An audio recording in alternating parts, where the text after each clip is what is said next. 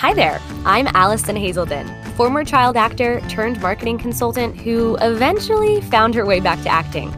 Now I'm pursuing my acting career while also teaching other creatives how to market themselves too. Here, we talk about the mental, emotional, social, and business aspects of the entertainment industry that they didn't teach you in school. Think of me as your personal cheerleader, lovingly honest business coach, and yogi friend all mixed into one. I'm inviting you to join my circle of friends, both new and old, as we navigate the industry together. This is the It's a Sleight of Mind podcast.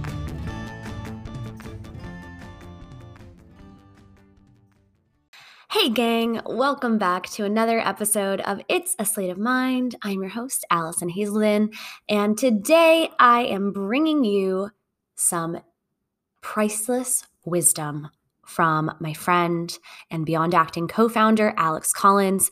We were chatting in a clubhouse room um, a while back, and we ended up going on this amazing tangent about self taping and the technical um, elements of a self tape that you can utilize as an actor to really enhance your audition scenes. And so we are talking all about that today. And I think it's really important and really timely because, uh, as you may or may not know, Self tapes have been a staple of the Southeast acting market for years and years and years. It's something that is kind of a no brainer if you've been a working actor in Atlanta or in the Southeast. Um, however, it's still somewhat of a newer concept and less familiar concept to folks who are in other markets like New York or LA and beyond. So, if you're in one of those markets, I'm sure that this past year in particular has been a huge learning curve for you regarding self tapes and as well, maybe if you're just a newer actor in general in any market. But what we've learned from casting directors, they're saying it every single day on Twitter, you guys, that self tapes are here to stay. They are not going anywhere, no matter what happens as we continue to move out of this pandemic. They're still going to be used very, very frequently as part of the casting process because casting directors in all markets now fully understand the value um, of the self tape audition, both on their end and for actors. So um, I thought that this would be a great time to bring up some of these self taping tips. And who better to share them with you than Alex Collins. He is an acting teacher in Atlanta out of Drama Inc. He is a career consultant and he is my co founder at, at, Beyond Acting. So we talk all about business and marketing for actors. Um, but he is just an industry veteran and a coach, and he's working on this stuff with his students every single day. Um, and he was kind enough to share some of his best technical tips. So these tips are all about understanding the use of your frame um, how to express power dynamics and relationship, and just really making the most of what some might feel like is a limitation in a self tape, but can actually create a lot of freedom and a lot of play and creativity and ways to really enhance your audition scene.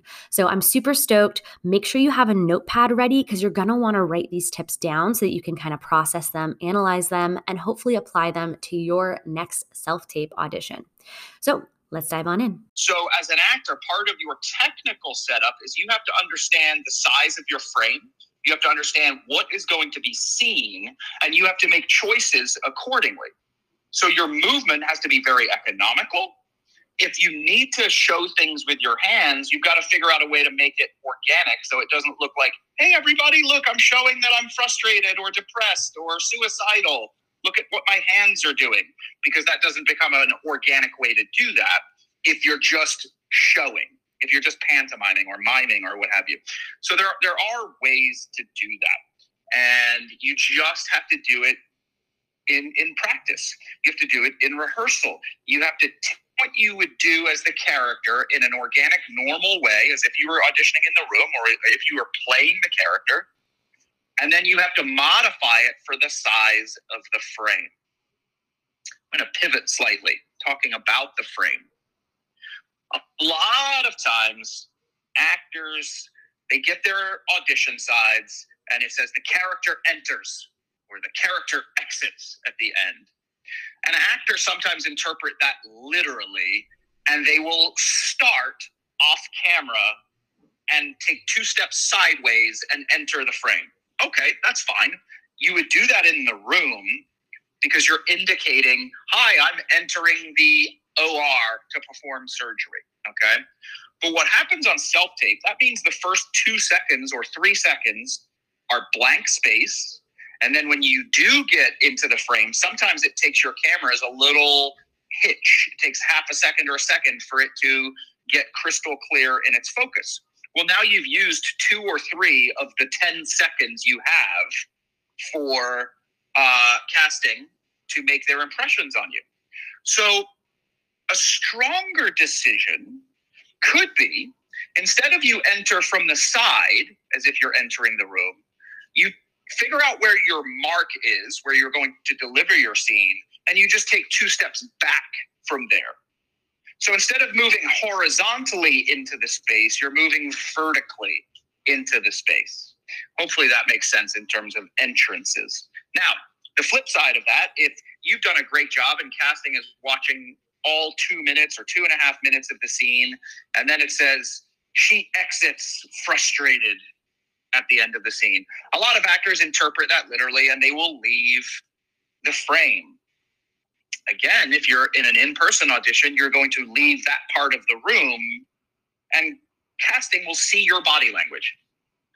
Personally, what I like to do and what I give my students the power to choose to do is just because it says she leaves, he leaves, who says you have to make that decision? So if a casting director is going to see 50 tapes for a particular role and the first 35 of them leave leaving a blue background for the casting director to look at for the last couple of seconds. And then actor number 36 decides not to leave, and instead they visually see their scene partner leave. Now we're left with a really strong and interesting visual at the end. Allison, how does that hit you? How does that grab you in the feels?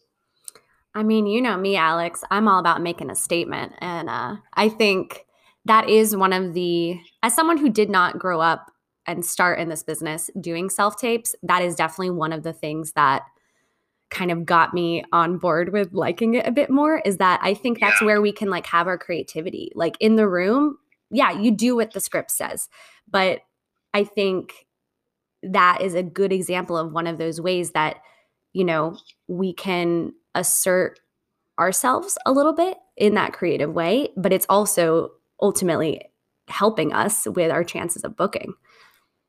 Right, right. Yeah, absolutely. And yeah, it has to fit and you have to make it organic. And again, you marry the organic and the technical. If you have a scene for the resident and the last line of the scene is uh, the PA announcer, Dr. Dr. Smith to OR2, Dr. Smith to OR2, emergency, you're not, not going to be like, hey guys, I'm just going to hang out at the end of the scene.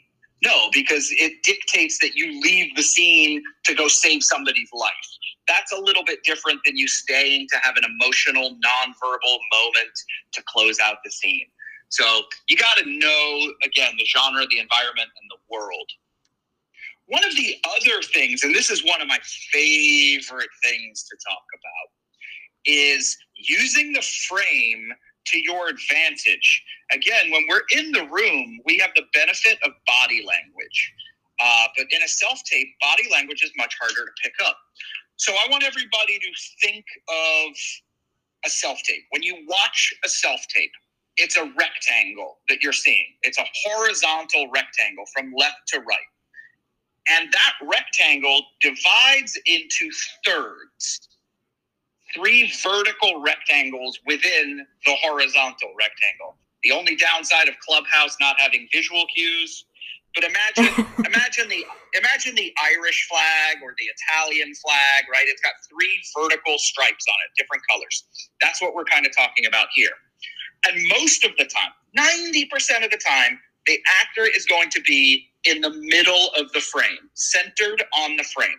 Great, no problem. That's really important. It's that's a balanced frame. If you spent the whole scene all the way on the left edge of frame, casting is going to be like, what is that guy doing? Why is he all the way over there? Why didn't he move his camera? Or why didn't he move on the mark and get in the center of the frame? Sure, that makes sense too. But you can use the rule of thirds to your advantage.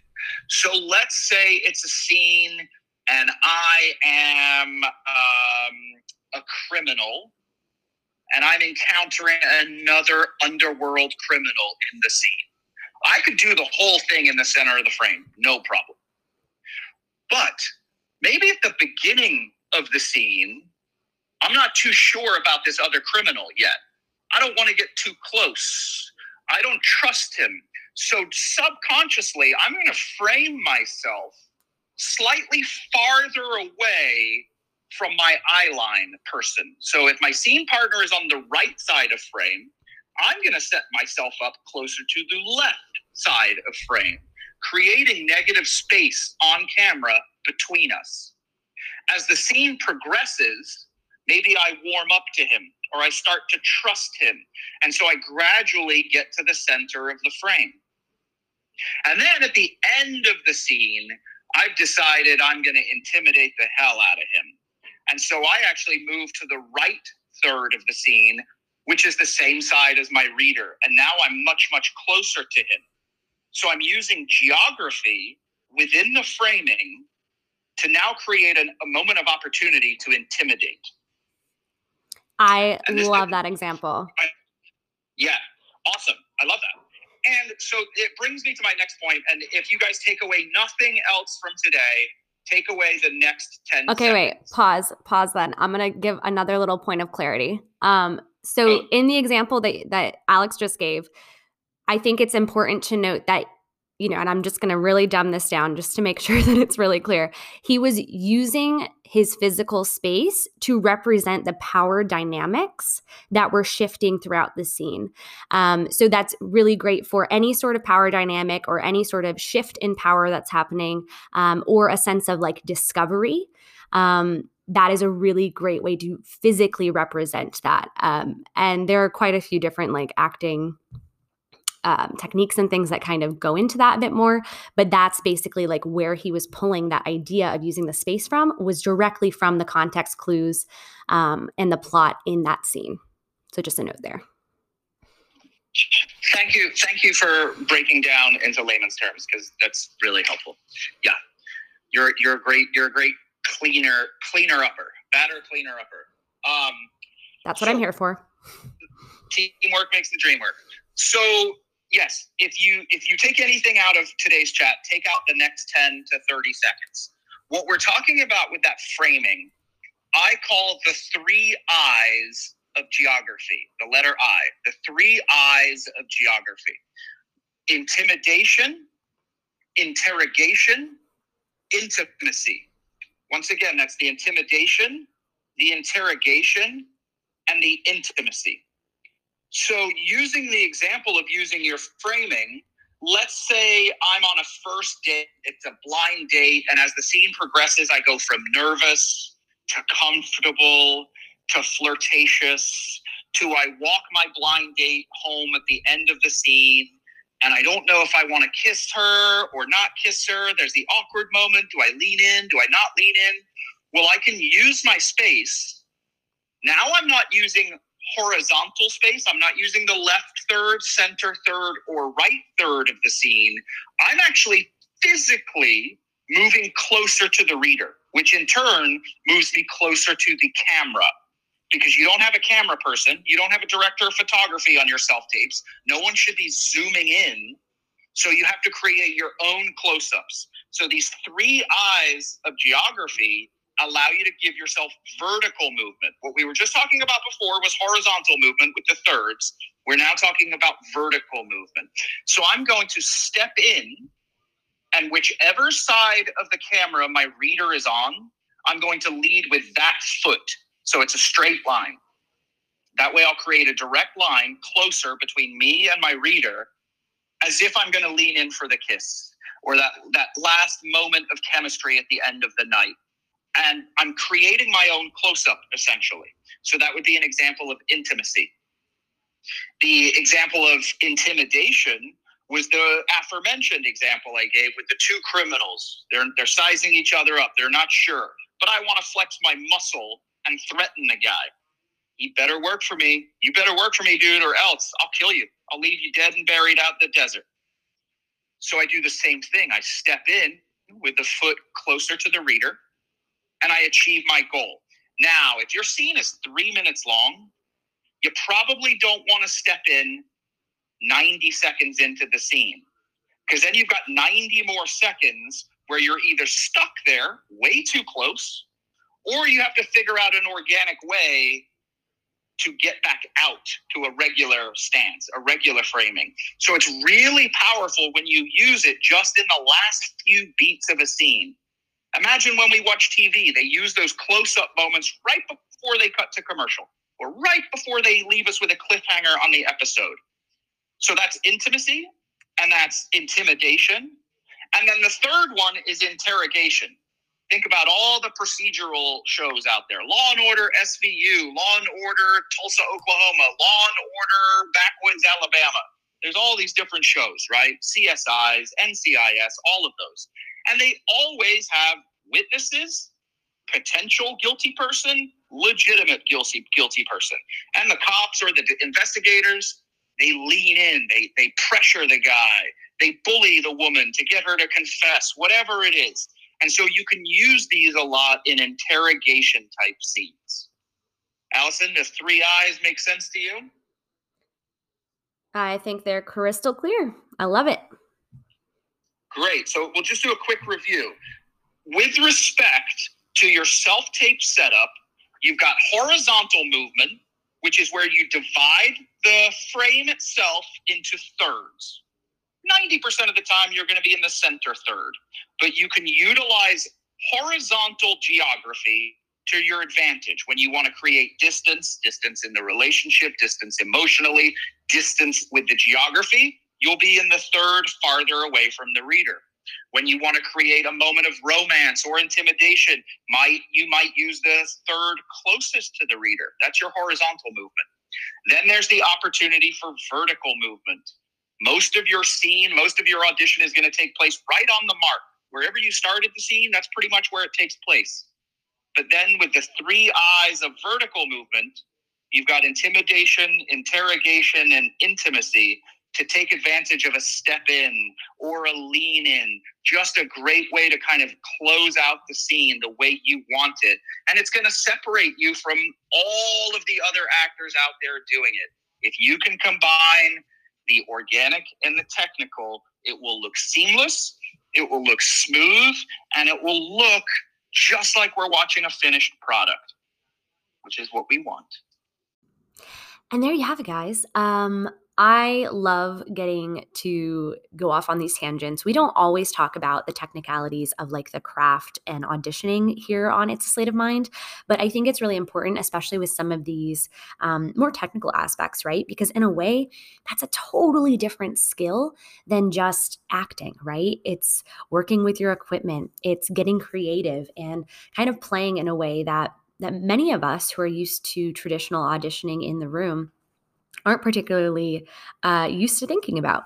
So I think it's really important, and um, just to also realize that there are evolutions in the self tape audition practice. I think we'll continue to see it evolve, and it's important to stay up to date and know, um, you know, what the trends are, what casting wants to see, and so on and so forth. But um, if you ever want to work with Alex, get a consult from him, get coaching by him um, you can check out his schedule on his website, www.alexbcollins.com. Um, or you could join him for a class at Drama Inc. because he's teaching all the time and he's a really great coach.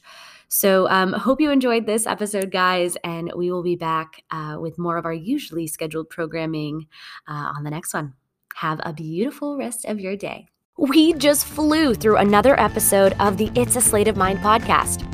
Consider that another check off your to do list today. Want more from the podcast? Get more tips and tricks, free resources, courses, and inspiration at AllisonHazelden.com. You can also get connected with the It's a Sleight of Mind community on social media at It's a Sleight of Mind.